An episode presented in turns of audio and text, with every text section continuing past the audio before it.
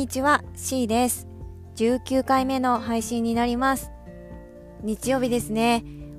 もうなんかあの本当にすぐ休日って終わっちゃうからもう日曜日かって感じで。うんでもあと一日あの有意義に過ごしていきたいなっていうふうに思います。昨日はあの配信でもお伝えしたんですけどうちの両親がお家に来てくれて私のパートナーと初めて出会うという場を設けました。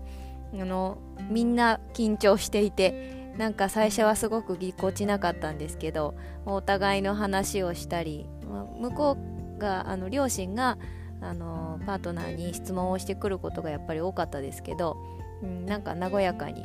こう人となりを分かってもらえたかなっていう感じのお話ができました。なんか気に入ってもらえたかなっていう実感はあるのでとても嬉しいなって思っています。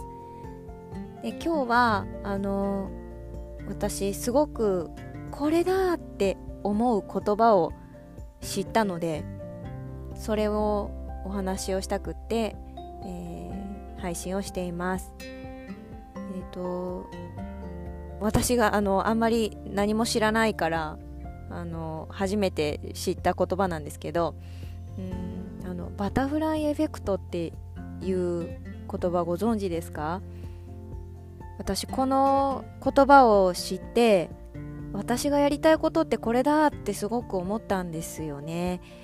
えっとバタフライエフェクトバタフライ効果とも言うそうなんですけど本当に小さなその蝶が羽ばたくぐらいのすごく小さな何て言うか動き風の動き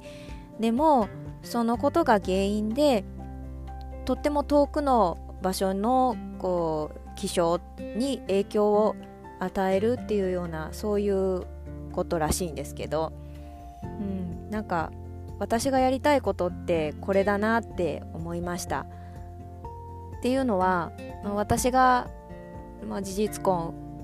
夫婦別姓っていう形を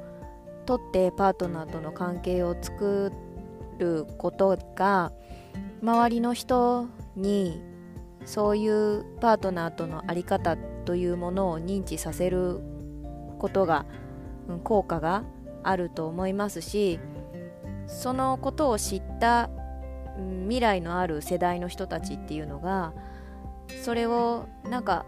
あの人こんなこと言ってたなみたいにしてなんかか、うん、頭の隅っこでそれがなんか引っかかってくれていたらもしかしたらそれが広がっていくそういう選択をする人が増えていく認知が上がっていくっていうことにつながるんじゃないかなって思ってだから私そういう選択をしたいって思ってたんだよねって思ったのでこのバタフライ効果っていうバタフライエフェクトっていうのが私すごくぴったりしっくりきてこの言葉をうんなんかテーマにして、うん、頑張って活動していきたいなっていうふうに思いました。今日はなんかちょっと雑談みたいになっちゃったんですけど、うん、あのー、すごく私の中で驚きというかひらめきというかはあって海岸オープンアイって感じだったのでこのことをお話ししたくて撮りました、えー、では今日はこれにてありがとうございました。